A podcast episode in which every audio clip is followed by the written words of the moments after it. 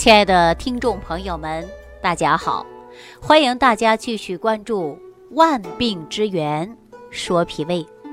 我们上期节目当中呢，给大家讲到一些消化系统溃疡的问题。那么，消化系统溃疡啊，也是属于常见的病症。我相信大家得了这种病症的人呐，都知道啊，特别痛苦，而且会成为老胃病啊，慢性疾病。那我们说有没有合适的方子呢？当然有啊！我上次呢也给大家讲了一些，那今天呢我再给大家说一些民间的方子是如何解决于消化溃疡的问题。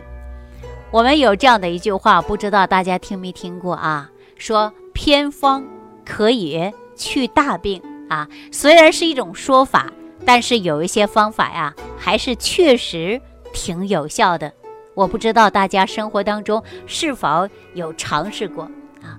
那接下来呢，我就跟大家聊一下，说如果有消化系统溃疡的问题呢，我可以建议大家呀，使用鸡蛋壳、盐胡索各等份儿，把它呢研成末，每次啊服用五颗，啊一日呢使用两次，用白开水呀。冲服就可以了，因为这个方子呢是民间的偏方，主要呢治疗是消化性溃疡以及吐酸和疼痛的现象啊。在这里呢，我就要告诉大家了，这鸡蛋壳啊，大家要经过处理，比如说先把它洗干净啊，洗干净以后呢，把它晒干，干了以后呢，再放入锅里轻轻去炒。啊，炒到有点变黄和发脆啊，这个时候呢，您就与盐胡索一起呢，给它研成末啊，研成末，每天呢接着服就可以了，一次呢服五克，这个呢就是解决于消化系统啊出现溃疡的问题啊。还有个食疗方法呢，我也希望大家记住了，可以使用鹿肉一百二十克，胡椒十克。陈皮六克，生姜十五克，将鹿肉洗干净，切块儿啊，放入锅里，把它过遍水，去去血水，然后呢取出来备用。再加上少许的油姜，再将鹿肉啊爆香啊，爆香之后呢，再拿出来备用。再准备一些胡椒、陈皮、生姜。与鹿肉一起放入锅里，加入清水适量，大火沸腾之后，文火慢慢炖，炖一到两个小时，放入调味产品即可了啊。食用的过程中啊，可以吃肉喝汤，这个方法呢就有助于温中助阳、散寒止痛啊，用于啊溃疡病以及慢性胃炎。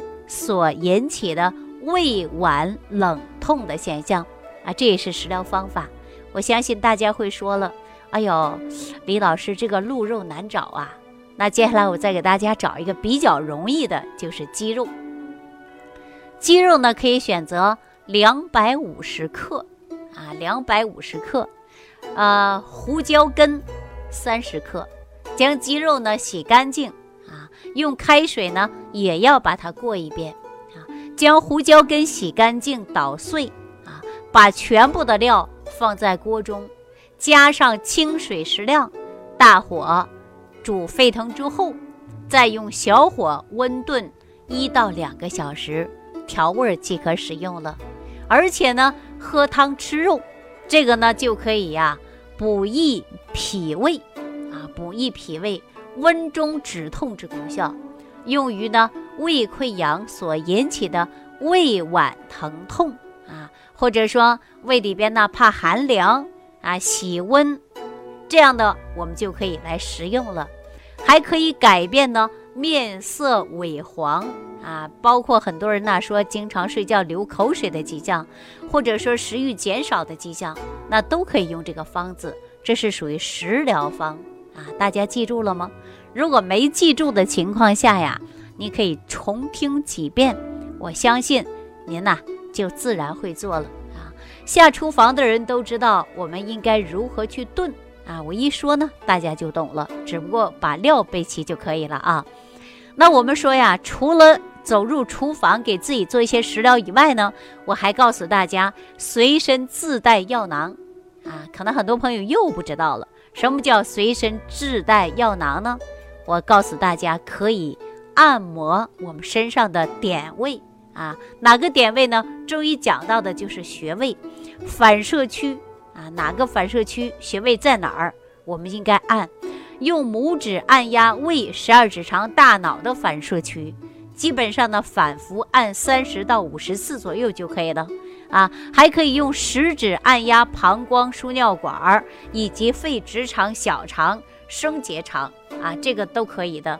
而且呢，按摩力度呢要适中啊。大家可能说到这儿啊，不知道反射区在哪儿了。那大家手上有穴位图的，记好了几个穴位啊：三阴交啊、阳陵泉、足三里。上巨虚和下巨虚，包括太冲穴，这个都是很好的啊。脚上呢，对于十二指肠的穴位非常多。那大家说一下找不到呢，我就建议大家整个脚都来按啊。比如说我们在这个脚心部位啊，比如说胃、十二指肠、小肠、输尿管、膀胱，哎都有。我希望大家呢，在网上啊可以搜一下穴位图，你就知道它的反射区在哪儿了。啊，就可以在脚上找就可以了啊。所以说方法非常简单，只要大家坚持使用啊，对于我们健康呢还是有一定的好处和帮助的啊。说到我们消化系统疾病啊，跟生活是息息相关的。我们说预防它呀，就应该改变不良的生活习惯，比如说经常抽烟的、喝酒的、滥用一些药物的。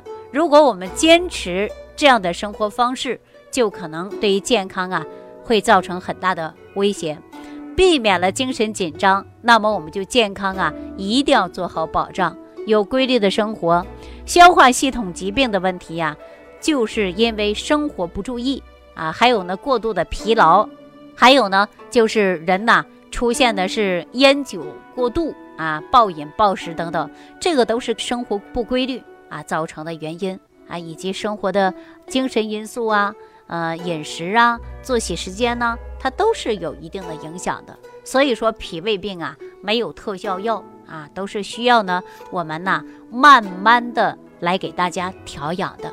说到脾胃病啊，也是很可怕的病啊，胃癌也是比较容易产生的。而且呢，大家都知道，胃癌呀，它有轻微症状，大多数人说上腹症状有一些疼痛。啊，全身呢还都挺好，经过检查会发现没有什么特殊的症状，对吧？但是呢，我们经常会有上腹疼痛感，这个时候呢一定要做好警惕。然后呢，我们去查一下有没有幽门螺旋杆菌啊，因为我们说幽门螺旋杆菌呢就是致病菌。哎，这种细菌呢也是很可怕的，大家可能会出现便血呀，啊，或者是持续性有潜血呀，这个问题呢都不可忽略啊。如果说出现了问题呢，一定要早期发现、早期解决、早期干预，就可以呀，早期能够让我们身体得到健康的。